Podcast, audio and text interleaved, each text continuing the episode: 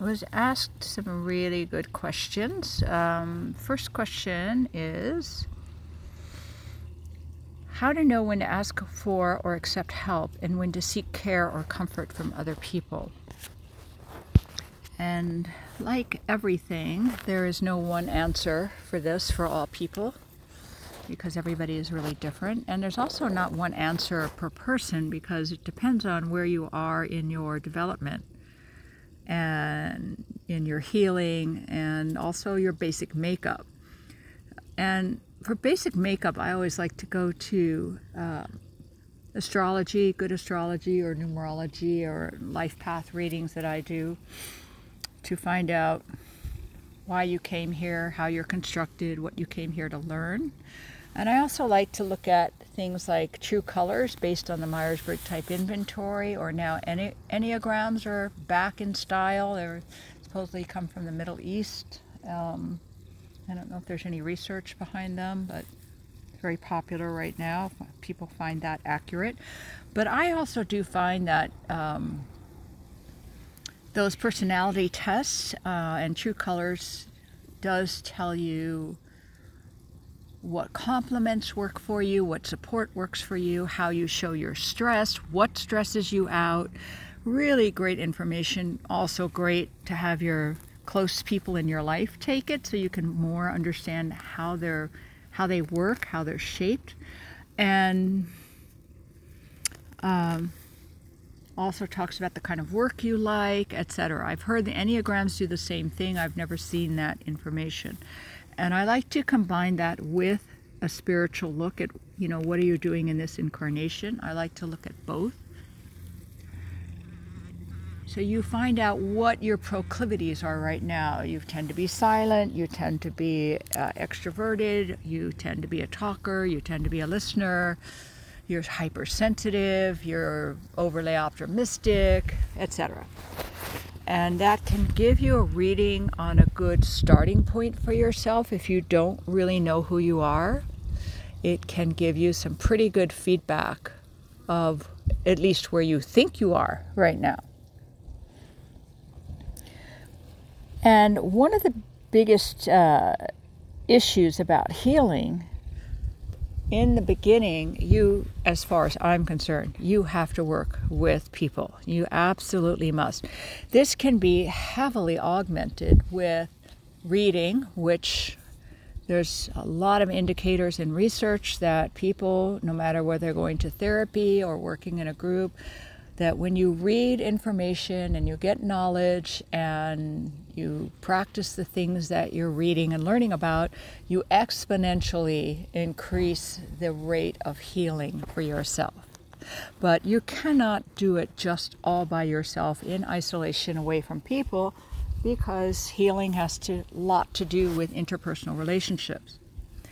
In the beginning of learning to heal and be more trusting and wanting to improve the quality of your life. And you can do this throughout your life. Like you do it in your 20s and then midlife eh, you're stuck in a hole etc you know you can go back to this work. It's not a one shot deal. Just like eating healthy how you eat healthily changes based on the work you're doing, the conditions you're living under, if you're urban, if you're rural, if you have support, you don't have support, if you have health challenges. So eating healthy isn't like, okay, I got it and that's it for the rest of my life. Same thing with um, waking up, developing, growing, and learning. And whether you work on this or not, you will develop, change, grow, and learn. Some people do it through addiction. Some people do it through overeating. Some people do it through changing partners. I prefer to find the least dysfunctional ways and the most healthy ways to continue to grow and develop and expand my life and enjoy it more than than ever before, and especially if you grew up a little rough or very rough, you may not have a lot of skill in enjoying life. So, taking healing on as a lifelong journey to me is a really good um, I want to say, theme to have in your life. In other words, it doesn't have to be the whole thing of your life that you spend your whole life healing, but it is something you're always working on. Just like to me, if you don't stay healthy, at some point you're going to lose quality of life because your hobby is going to be your health. Well, I feel the same way about mental health and spiritual health. If you don't work on it, at some point it will make you work on it. So I always advocate not to go down that particular road. One of the big issues of working with people is that I'm watching my cat totally sit on my dog because she's he's bigger than the dog. so one of the big issues is being able to talk about hard things and if you're not used to that, I always suggest you start with a group. And you start by listening and getting it normalized for you to hear really scary things being shared. So if you go to adult children of alcoholic or there's incest survivors groups, there's uh, addiction groups, there's all kinds of groups. And if you're really scared, you can call in on Zoom. You can go in on Zoom and not use video and not even use a picture of yourself and go in very anonymously and just listen until you can tolerate hearing these really hard discussions and and hearing how people have gotten so used to sharing what for you might be your precious secrets that you know if somebody doesn't give you the right response you're going to go and get triggered and get traumatized and re-traumatized etc because when you're at that stage in the beginning of growth like oh i'm sharing my deep dark secrets with someone and they responded shitty and now i'm upset and depressed you've got a long way to go to start working on healing because you're not even desensitized enough yet to talk about hard things without feeling vulnerable immediately. So, to me, groups and the fact that, uh, especially like 12 step groups, they are not run by a person. There's no chance of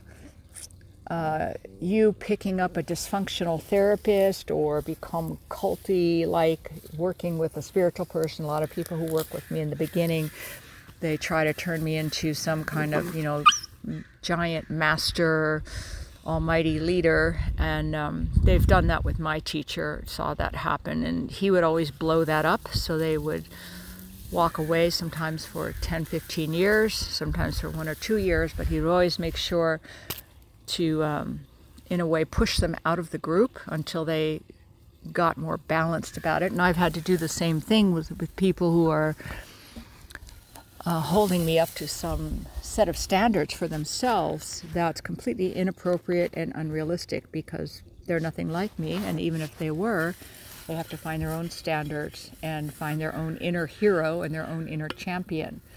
And yes, you can use someone to inspire you, but not when you're trying to model yourself after that or trying to win the approval of that single person.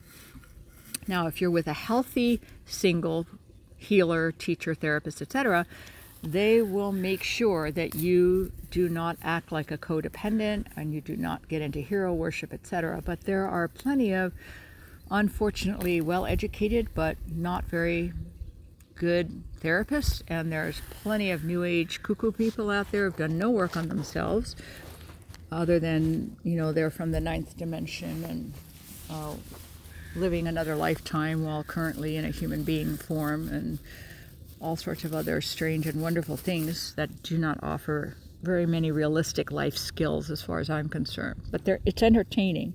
The new age industry is very entertaining, that's for sure. So, in the beginning, desensitization is huge. And another part of that would be learning to write out your most disgusting, terrifying, horrifying feelings. And again, I think I mentioned recently, um, I think it was Brene Brown, who had a therapist on who had some evidence based research that people who wrote out their feelings have less health problems, less mental health problems, and many other symptomatic issues that disappear. So, journaling, and I always burn it, you know, when I'm dumping dark matter, I always burn it with a little prayer. I'm ready to let this go. If it's in my highest good, take it from me. And if it's not taken from me, it means I haven't gone through whatever it is I need to go through to learn whatever it is I need to learn before it becomes a non issue. So I might write the same letter over a period of five years. I might write the same letter, you know, for two weeks. I might write the letter once. So there's no um, steady, standardized pattern to that. So until you can get desensitized about some of your dark stuff, like maybe you hate straight people, maybe you hate white people, and you can't work with somebody unless they are exactly like you because you're so sensitive. Uh, maybe you're overweight, so you want an overweight person to work with so you don't feel shame. And until you get past that, pretty much everybody risks the chance of triggering you because you're just so wound up, everything's going to trigger you. And to me, you're going to be wasting a lot of time and money if you work with a single person in the beginning before you get desensitized. I find that a lot of people have a huge ego issue about going to 12 step meetings like, I'm spiritual, I'm not a codependent. Well, you're spiritual and you're an empath and you're a psychic, but you're also a codependent. Sorry to say that, but you are. And yeah, you can come work it out, you know, individually, but it's a lot more expensive and it takes a lot more time to do that. And it doesn't always transfer well because if you are working through those initial stages with just one person, now you've decided to share your deepest, darkest, scariest, most vulnerable secrets with that one special person. That still hasn't gotten you well adapted to population, you know, to people. It's just that one person. And that often gets kind of weird, you know, that you have picked that one person to talk to. So I would suggest start off with a group. And if you want to really get going, go to a meeting every day. Go to two or three meetings, you know, just listen. I have put meetings on headphones and I'm picking up horse poop, walking the dogs, and I'm listening to a meeting and learning new stuff. And, you know, Gen Z is a, a new experience and 12 steps have changed and society has changed. So I check in and listen to meetings and hear what's going on and what are the complaints these days compared to the complaints when I first went to meetings in the 80s, etc.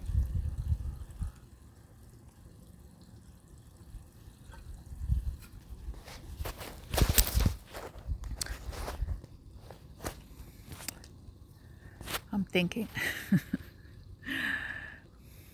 when to seek care or comfort from other people is the second part of that question. Well, going back to uh, this first question for a second here. In the beginning, I do not think you can do this work alone. And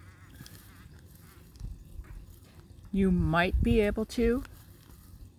I would still think you would have to attend groups and listen in. But if you have a strong spiritual practice, and that does not mean that you meditate in order to feel good, or meditate to escape, or meditate to go to your safe place, all of which are good things, but they are very specific sort of, uh, I want to say, patches for distress, anxiety, and fear. But where you can have a meditation practice where you really understand about acceptance and surrender and can allow yourself to be taught by spirit. So you will be taken into new realms, which is very scary for wounded people to go somewhere new when they're not even feeling safe where they are. But if you can do that, you can do quite a bit of work by yourself. You would have to supplement it, in my opinion, with reading and practicing things among humans. But again, in the beginning, uh, you very often will pick people who resonate with your wounded energy. And you might shy away from someone who is really healthy and good for you because you've never had a healthy encounter with somebody. For example, if you tend to hang around people who walk on eggshells around you and protect your feelings, and they're very careful and they know you're vulnerable, and they're so kind and they're always so complimentary and they make you feel safe, and then you meet somebody to work with who treats you like an adult, you might feel that that is abusive in your stage of development, that that is absolutely horrifying, that you are not getting protected and comforted and buffeted and rubbed in, uh, rubbed in, uh, wrapped, sorry, in bubble wrap, etc. So again, I would go back to get desensitized so that it is no longer a big deal for you to say, um, my mother molested me or my father abandoned me emotionally and was abusive verbally. And now you do not feel like you have told someone a state secret and they are bound to keep that secret with you and treat you special because you told them all that. You just are able to talk about it and you might cry a little and it's just there it is. And that you have begun to find some people outside of uh, recovery groups that you can actually say that to.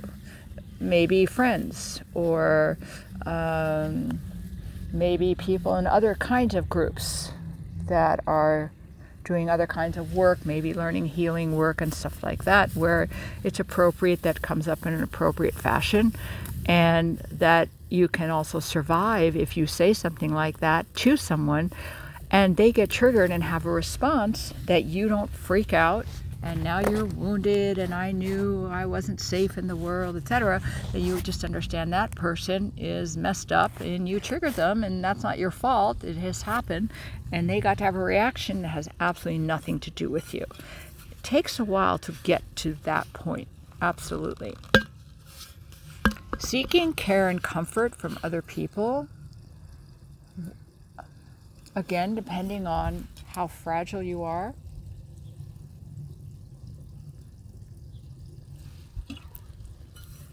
If you're super fragile, you're going to isolate and wrap yourself in bubble wrap, and that might be absolutely appropriate for you to do for a while.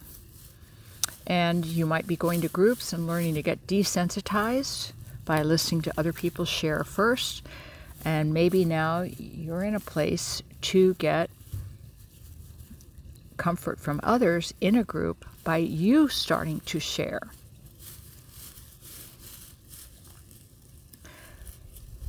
If you move forward without doing that, you would pretty much have to say to somebody something like this I'm about to share something with you really scary, and this is how I'd like you to react. you might have to say that, like, don't say anything, don't respond, don't hug me or hug me or stay with me for the rest of the day. Like you're just going to have to control the response of the other person so you don't get in trouble by sharing something that still is very fragile for you to share. Another option is that you have learned so much about yourself that you now know that what looks like care for you is getting into some nice distraction with other people. Like, let's say you know you're going through a hard time emotionally and you want to hang out with your friend Jamie because Jamie never shuts up and is totally funny and entertaining, and that would be a great distraction for you today. And they don't even know they're giving you care and comfort. You're just picking from your circle of friends or family members your, their known behavior patterns and which set of known behavior patterns would work for you. Maybe you have a friend who goes to the movies, so you're depressed, you call up the movie friend. They'll always go to a movie with you, so you do a movie with them, and they don't know that they're giving you care and comfort, but you are getting that from them. Perhaps you have a nature friend who will go for a walk with you or a meditation friend. So you just kind of go to your menu of people for care and comfort. But actually making yourself vulnerable enough to get care and comfort from another person straightforward where they know that's what's happening. Like you call and say, I'm really depressed. Could we go to a movie today? That kind of thing. Again, to me, if you don't get desensitized first, if that person doesn't react in exactly the right way that you think they should react at that moment based on how you're feeling, you're going to get triggered and they're going to feel bad and wrong because they didn't know that you had this secret agenda called I need you to do exactly what I need you to do in order for me to feel better at this moment.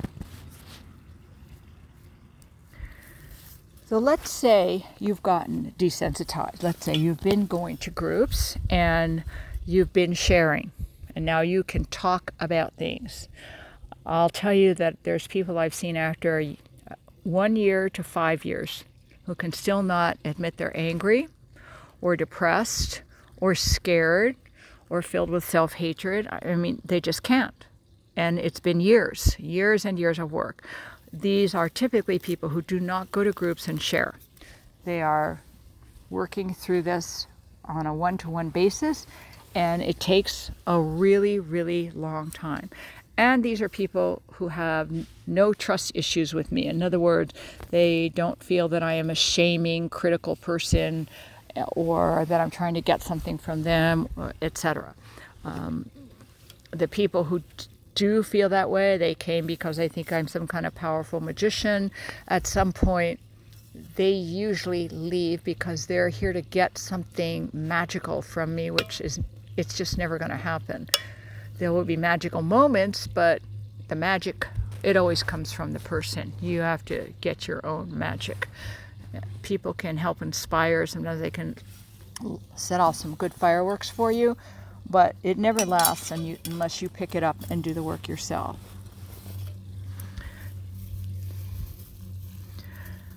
Once you are really comfortable with the emotions that you originally swore you would either never be comfortable with or you were in complete denial that you had them. Like, I never get angry. I'm not sad. I don't hate myself. I'm not upset that I'm fat, etc. I don't hate my mother. You know, all these things that you have decided you are not or are not happening for you and you don't have those feelings because it was part of how you survived childhood those are all going to get in the way because somebody is going to trigger you at some point without meaning to.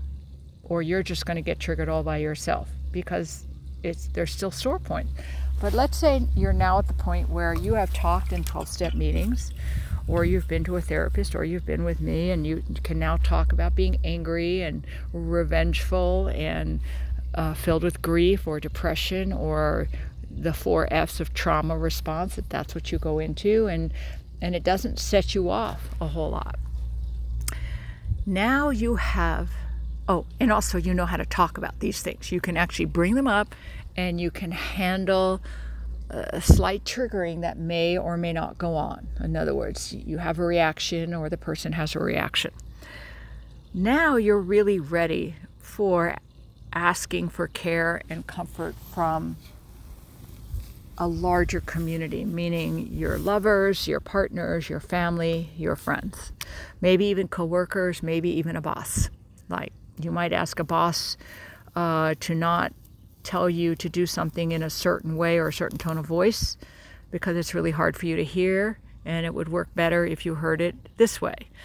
So you can actually do that care and that level of care and comfort with a supervisor at some point. But to me, you have to get at least on a very basic level, past the hoarding of your emotions and the shyness of speaking up. Because now that you start to practice on a broader level the skill set of receiving care and comfort from other people, you're going to have to have some resilience because sometimes people are going to say no.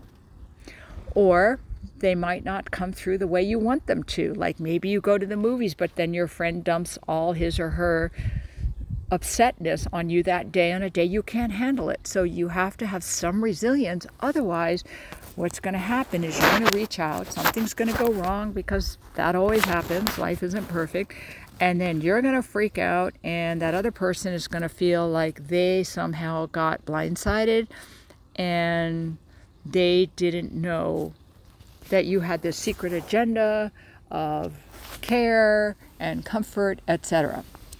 So now that you have more resilience and you can talk and you can listen and you can tolerate people's reactions to you without it setting you off, now it's just going to be trial and error.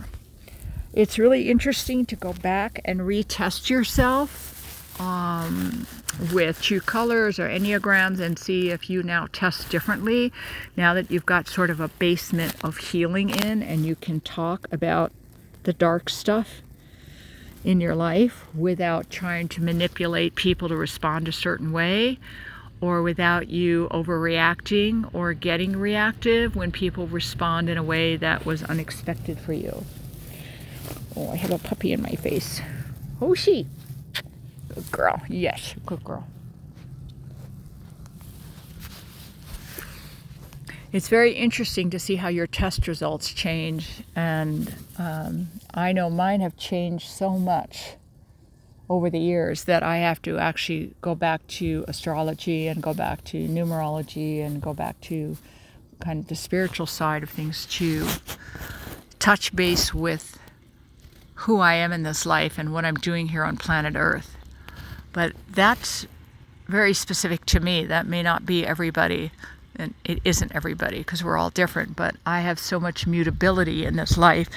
My scores have changed drastically. Going to graduate school turned me into a research geek. Prior to that, I was super uh, intuitive and overly helpful to people and the isolation of going to school and doing so much research drastically changed my uh, the quality of how I live in this life.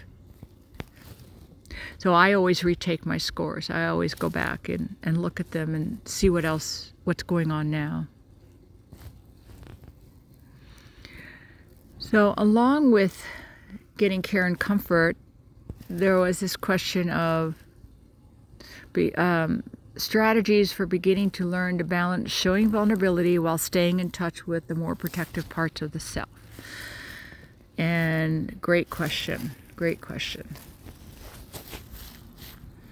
If you've gotten yourself pretty desensitized, you find that vulnerability isn't as scary as it was at first.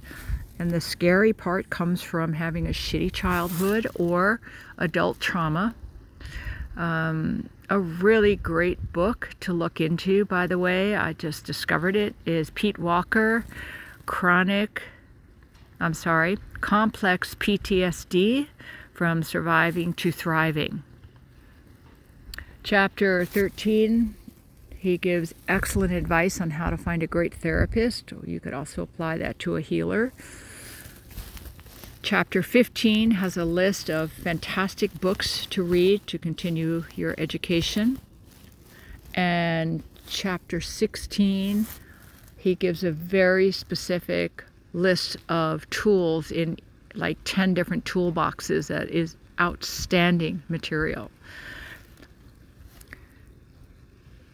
But now let's say I've been talking in groups and I've shared, learned to share it in groups, and maybe I even got a sponsor. And sponsors in groups, they uh, share their experience, strength, and hope with the people they are helping, meaning they share their own journey and what's worked for them. They don't have answers for you. They just can share their own stories of what they did. And that's another reason that we go to groups is we hear all these different ways that we could work ourselves forward and all these different ways to handle our feelings instead of one way from one therapist. Um, and most therapists I know have not put themselves into things like 12 step programs. In fact, that's one of the questions you might want to check out with a therapist or a healer. It's like, what have you done? What work have you actually done on yourself besides get a degree? Because a degree is not work on yourself, it's um, cognitive and behavioral development and learning and knowledge and hopefully some wisdom, but doesn't necessarily mean that they have worked on themselves. So I always encourage people to find out about that. The beginning strategies about sharing vulnerable things. This would go back to the stage of now that I'm desensitized, now that I've written out some really dark, horrible things, and whether you've burned them or just journaled about them, and now that I have started verbally sharing some of this material in a safe environment, whether it's a group or with an individual, now you can start testing out being more open and more vulnerable in the general population. Beginning strategies, I would say, is don't skip the steps I just talked about. Until then, until you've gotten that under your belt, I would work more on boundaries than vulnerability. I would work more on learning how to keep myself safe with different kinds of people. And when you set boundaries, remember people are going to have a reaction. They always have a reaction. And sometimes it's supportive, but most of the time there's a little bit of shock in there from people, or they may feel attacked or criticized or put off or something. And you have to let them have that reaction as long as it's not abusive to you and you're going to have to work through it. So boundaries aren't just like I get to say this and people follow it. No, a lot of times there's negotiation, there's a rejection, there's a compromise that has to be worked out, etc. So first you have boundaries because the question was how do I, you know, start to be vulnerable to others and keep up my self-care? Boundaries is how you keep up your self-care because you might need to say something once you start being a little more honest or intimate with other people in your life.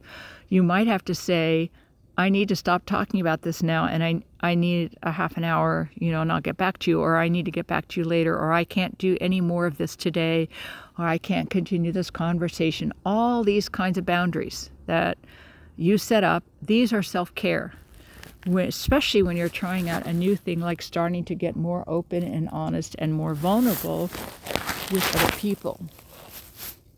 So I would say there is a hierarchy of skill development in healing. And sadly, a lot of people feel more safe with a psychic type person and one of the reasons for that is typically a psychic person will tell you what they already know about you, and poof, you don't have to do any work of discovering it for yourself. And somehow you think they're closer to God or spirit or whatever you believe in, or the ninth dimensional superhuman being. So you find yourself able to open up to someone who really understands you. Well, that's just pure lazy. I'm sorry.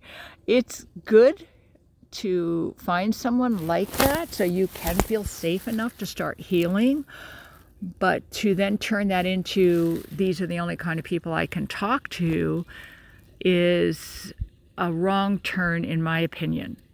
You might stay there for a little while, but at some point you've got to be able to know who you are and you've got to be able to tolerate who other people are and you've got to be able to tolerate other people's reactions to you whereas a psychic is going to make you feel good about who you are and it's all meant to be and here's what you're learning and it's all in a wonderful spiritual context. But unless you're join a cult or you know live in a community that is all psychics and uh, people who get you which is a little bit narcissistic in my opinion you're not going to be able to be out among a wide range of people, which to me is what a healthy person can do is tolerate a wide range of people. They may not like everybody and they may not want to be with a wide range of people 24/7, but it's no longer triggering, exhausting. You know, sometimes you hear people say, "And I'm an empath and I'm around people I'm exhausted." Well, I used to be that way until I got strong. I I could hardly tolerate anything. I was super sensitive, very psychic, yay. Very dysfunctional, though, and that's not helpful. That can't go on for years and years and years and years. Uh, I guess it could. I guess you could marry a caretaker who, you know, you are the fragile one that everybody has to take care of, and, and maybe that will work for you. And I don't mean that sarcastically. I mean, that might be your path. That might be how it needs to work for you. But for those of you who want to be more flexible and uh, be out there in the world and tolerate a wide range of people, boundaries get put in place first, your tolerance for people's reactions and your ability to negotiate compromises regarding boundaries, that's your caretaking, your baby caretaking skills right there. And now that you can talk about deep, dark stuff and you don't get triggered so much, or if you get triggered, you can come back to yourself rather quickly and you know how to do good recovery things, whether it's taking a bath, calling a friend, going to a meeting. Now you can start testing out vulnerability with. Um, we used to call them mundanes or normal people, is how it's often referred to in 12 step programs or in Harry Potter world, muggles. Now you can start to be a little bit more open and honest and vulnerable with normal people. And you do that in little teeny tiny baby steps, not giant things, and baby steps, and uh, assuming things might go right or things might go wrong. But if they go wrong, I'm really good at boundaries now and I'm really good at self care. So you might tell somebody, Maybe you start being vulnerable just with a boundary, with someone you never set a boundary with, such as, you know, when you dress up and look in the mirror and tell me how happy you are that you look so good, I feel a little criticized. Like, I don't know, like somehow looking good is important in your world and I'm not in that world.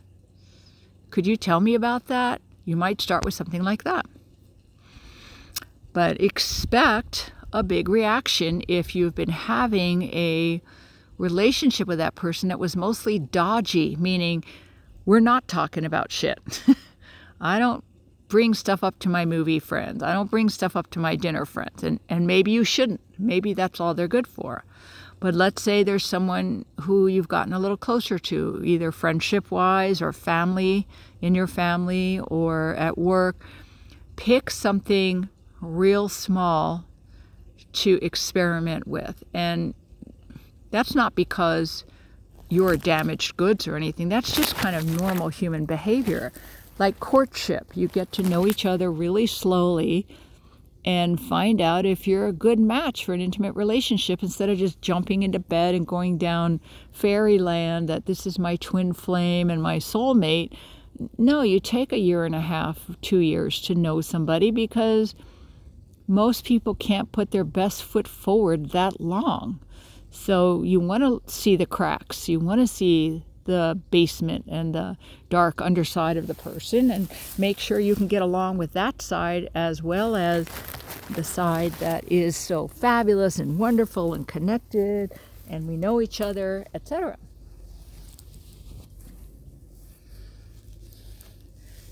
So pick a person, and if you're working with someone, my suggestion would be you make a plan with that person. So, say for example, uh, if I have someone who's been working with me for a while and they say are having trouble with someone at work, we might make a plan about I'm going to talk to this person about this thing and here are the different things I want to say. Here are the things I don't want to say because it feels like that's too inappropriate or it might be triggering for them or uh, it's just not the right time to say that. And here are the possible reactions that might happen and how can I be prepared for that. And we make a whole plan. And then they go try it. And then they next week I see them, we can talk about how to go. That's about the safest way you can do it. Now, you can also sometimes do that with a sponsor in 12 step meeting. But to try to do this on your own, especially if you don't have a strong meditation practice where you don't really feel energy, and I know some people tell me how they feel energy, and then what I find out is what they're feeling is a, a, a novel, a long story that they'll give me about some experience they had meditating, but energy doesn't have a story. Energy has some feelings to it, but most of the time when we're working with higher energies, if not all the time, we don't know what we're learning or feeling because we're being taught stuff that is far beyond our current human comprehension. It takes a while for that change to go through our atoms, our metabolism, our energy field, and then we start to comprehend new things that we never could have even imagined before. So if you don't have that kind of practice, I am talking to you mostly on a psychological level now, but also connected to your spiritual journey, why you're here on this earth, what you're here here to learn, etc. The recovery work is almost like a diet or going to the gym. If you go on a diet, you weigh yourself, you see if it's working. You pay attention to your energy field, your food cravings, your mood, if you're getting depressed, etc. You do all of that. You don't just go on the diet.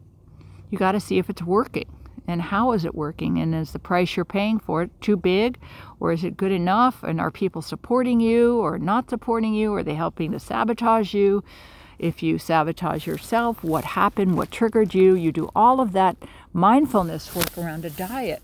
You do the same thing around physical exercise, where you do the same thing here in recovery work. So if you've decided you are going to work on vulnerability, make a plan, try it, and have a way to evaluate it. And maybe you just take it back to your 12 step meeting and talk about what happened or your sponsor. But again, especially in the beginning, and not only in the beginning, but especially in the beginning, to me, you need someone to go to. You need someone who makes you think, makes you work, and believes that you are a bigger and better version of yourself than you think you are. Not somebody who wraps you in bubble wrap and coddles you only. You might need that in the beginning, but then after a while, we need somebody who is uh, stimulating, challenging, knowledgeable, and and be- raises the bar for you and believes that you can make it. You make a plan, you do the plan, you evaluate the plan. That's how you start. And by the way, throughout life, you go through giant life changes, whether it's a divorce or a marriage or kids or kids leave or you change a job or someone dies. You usually need someone again. And sometimes it can be a best friend later on in life because you've got a lot of skill sets, and sometimes you need to go back to a professional.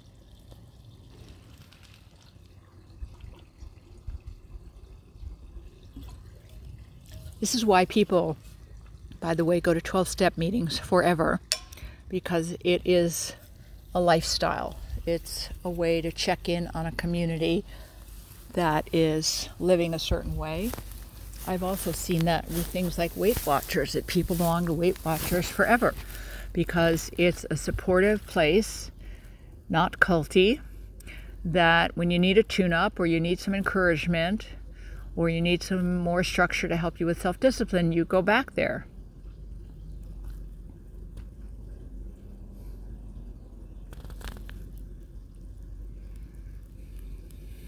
Trying to think if there's anything else I can say about this. In general, I would say the scariest part about learning is trying it out. You can read books, but then you got to try it. You go to therapy or you see a healer, or you see someone like me, then you got to try it. You got to try new behaviors and see how they work. And trying new behaviors for some people, their whole life, it's terrifying. For some people, it's terrifying in the beginning and then they just get used to it and it's okay. For some people, it takes them years to try new behavior. And for some people, they can't really do a whole lot of new behavior. So we're going to find a way to instead try to build up enough structure in their life to make them feel safe for now, and then Spirit will move them to the next step when the time is right. Because whether you work on yourself or not, you will work on yourself. Life will force you to work on yourself through finances or relationships, career changes, life circumstances. Having an awakened life is not for everybody, it's not what everybody's here to do though sometimes I have a very strong judgmental opinion about that, that everybody should be doing that, but that's me being a crazy person. The other thing about starting off on new behaviors like um, trying to be vulnerable, learning boundaries, speaking up in a 12 step meeting, is when you make a plan, make sure that your energy is there for it that day. You know, just because you make a plan doesn't mean you have to do it. So you might make a plan and then that day you feel like crap, don't do it. Replan it. This is why I like paper calendars because you can go back and see where you first started and you've put it off for five weeks. So maybe it's not the next step. Maybe it's too big of a next step. So maybe you need to do something else instead. And you want to use a combination of your left brain logic, psychology, and your right brain intuition, spirituality, guidance from source in order to take your chances and understand that you absolutely will fail. Absolutely. Otherwise, you're not learning. So, if you can see that as part of the process, if you can't, look up Pema Chodron's uh, lecture she gave to a student, graduating student body, college, I forgot which college called Fail, Fail Again, Fail Better. If failing freaks you out, then you have not desensitized yourself enough to be moving on to new experiments. I have also seen, um, I don't know if I've seen this a lot, but people who have become very good at sharing how horrible they are. So you think they're being very open and honest, but what they've learned to do is to share their dark side. And they sound so open, you know, they talk about self hatred, they talk about shame, they talk about sadness and grief. And they continue to talk about that for a couple of years with no changes in behavior. And after a while, we see that what looks like open and honest has become a way to garner comfort and attention and not be held accountable or responsible and to not have to change their behaviors. So, one of the things you want to keep in balance is that when you learn to do what we can call shadow work, is that that doesn't become your new normal. That now you talk about that to everybody and they think you're so open and they give you attention and they applaud you for being so amazing because you cry in public and you talk about how embarrassed you are, etc. And yet there's no behavior changes going on. And it can actually become a really dark cycle where not only are there no behavior changes, but now there is shame and grief and rage about being a constant failure who can never stop drinking or never stop using sugar or can never stop whatever it is. And now that becomes like the new persona. Like, I am the perfect patient. I am the perfect, um, I need to be healed. I need to be in recovery. And all I talk about is all these things. And I've even seen it go so far as those folks literally cannot share any good news anymore. Because if they share any good news, they're afraid they won't get attention. So it has swung over to this other balance point where all they talk about is things that appear to be vulnerable and hard to talk about and gut wrenching, heart opening things. But it has become a new persona as a way to get wrapped up in bubble wrap, get attention, be excused for all their behaviors, um, and they can, I want to say, harvest a lot of love and attention. That would be a whole other discussion as to how that happens and why that happens. But I would say make sure you don't overbalance in that direction. And you might go that direction for a while. Sometimes when you start into recovery work, you just go down a deep, dark tunnel but not for one, two, three years, etc. Maybe for six months. And then it starts to shift where you do that, but you also see what's working. And you have a lot of great happy days and things are working out. And also you have this darkness because there's some things you never get over incest or abandonment or a cult like childhood or I've even heard some people, you know, decry the fact that they grew up in poverty and had to work hard. which does not really fall under the label of abuse, but for some people, it maybe, I guess, that overbalanced part of there are some people who feel they need to have a story of suffering and abuse in order to deserve and win attention. So keep yourself in balance. And again, I say keep yourself in balance. I would say you need to work with someone until you can start feeling when you are in a balance point and learn to feel that. There are so many people I know that if I ask them, How is this feeling right now?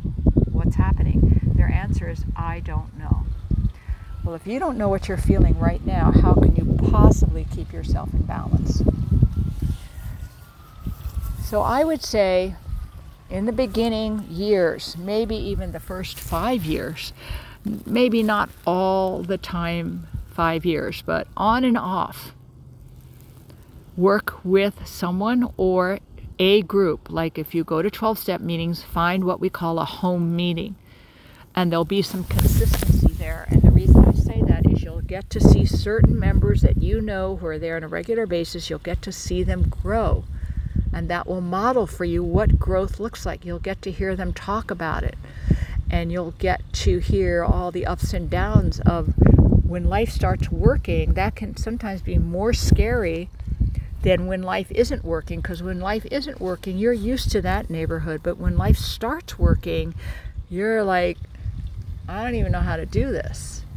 I used to describe it that I lived in hell and I changed apartments in hell and I thought I was doing well. And I didn't know that's what I was doing. And then one day I moved to Beverly Hills and I had no idea how to negotiate Beverly Hills. I was completely lost. It was like being in a foreign culture, and it was terrifying. And I wanted to make sure I didn't run back and rent another apartment in hell because I knew how to negotiate hell. And and this is not just a, an emotional uh, metaphor. This is actually really true. For example, if you grow up in a ghetto, you grow up in extreme poverty, you literally have to learn the skills of hanging out with middle class or the very wealthy. Culturally, they're very, very different. How people talk, what they talk about, what they do, what are priorities completely changes whether you're living in poverty or you're living middle class or wealthy. And it takes learned skills to do that. So that's just regular life. Well, emotionally and energetically, it's the same thing living in recovery as opposed to discovery and healing, but it's now instead of healing, you're evolving, it can often be more terrifying than the work you did before because now you know nothing. You don't know social cues, you don't know boundaries, you don't know the culture, you don't know who to trust, who not to trust, you don't know what this normal is, etc. So I hope you check out Pete Walker's book. Um, if you don't want to listen to the whole thing, check out chapter 13 on what you should look for in a good therapist slash healer. Very hard to find, in my opinion, these days. Um, check out chapter 15 for a great bibliography of books to read. And chapter 16, I would say, is a little bit further down you know you need to have your feet in the work already, but maybe you want to listen to it right now. And if you're listening instead of reading, definitely be prepared to take notes, especially on the toolbox part and the bibliography part. Those three chapters in particular, you're going to need to take notes for sure. I hope this helps. I hope you keep sending questions. And I hope to see you at Life Path Healings.